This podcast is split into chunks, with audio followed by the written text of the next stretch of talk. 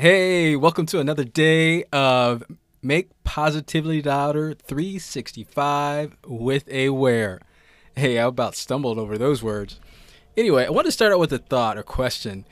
Am I the only one that if you listen to some of these like R&B love songs, um, there comes a time when sometimes it's not about the relationship or anything. It's actually I was thinking the other day, and I, I'll just I'll just say it. So I was listening to the song "Survivor" uh, by Destiny's Child, and instead of it being about me and another person, I was thinking about me and my past habits or my past mindsets that have been holding me back, and uh, getting over those, um, being a survivor, if you will. Um, so if you're if you if you're like that, um, or if that's just a strange thought, I guess it's just me. But anyway, to that point, I wanted to. I saw a quote today that I, I, I totally dig. So here, here's it goes. Um, you want to come into my life, the door is open.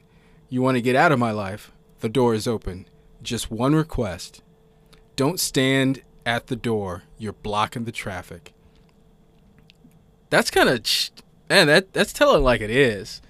I mean, whether it's another person or whether it's a boss or whether it's a job or whether it's whether it's your old habits, your old self.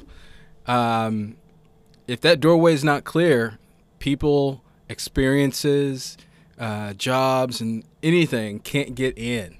So today, here's to your doorway being clear and you celebrating all the awesomeness that you are and that's about it. So much love and have an awesome, create an awesome day.